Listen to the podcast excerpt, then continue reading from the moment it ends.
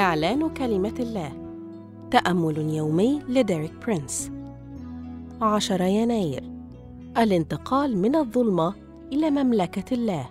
هذا الأسبوع يشرح لنا ديريك برينس أن دم يسوع افتدانا من قبضة الشيطان. واليوم يوضح لنا كيف افتدانا من قبضة الشيطان ونقلنا إلى ملكوت الرب.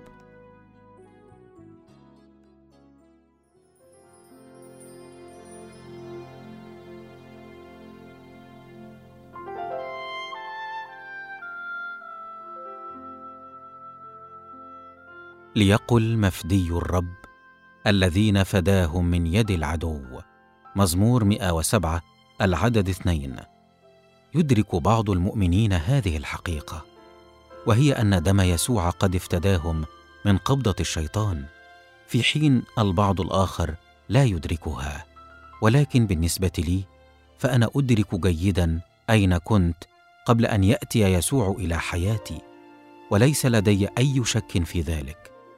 كما أدرك أيضا ما معنى أن تكون حياة شخص ما في قبضة الشيطان ولا أريد أن أعود إلى هذا المكان ابدا لأني أؤمن بما تعلنه كلمة الله أنه عندما آمنت بدم يسوع انتشلني الرب من قبضة الشيطان وأصبحت في يد الراعي الصالح.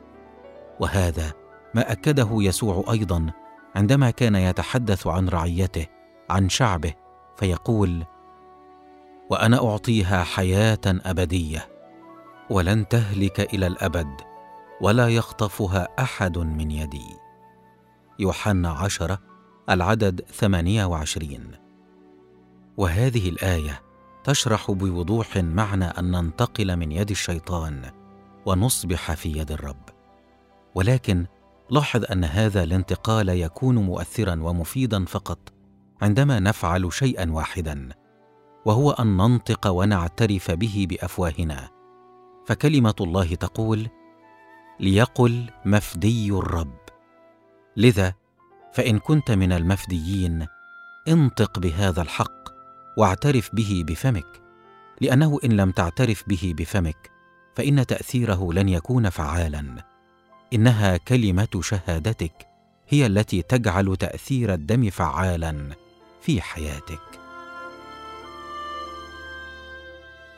أشكرك يا رب من أجل دم يسوع. أعلن أنه بدم يسوع قد انتقلت من قبضة العدو إلى يد الرب. وأعلن أن دم يسوع قد افتداني من قبضة الشيطان. آمين. للمزيد من الكتب والعظات لديريك برينس قم بزيارة موقعنا www.dpmarabic.com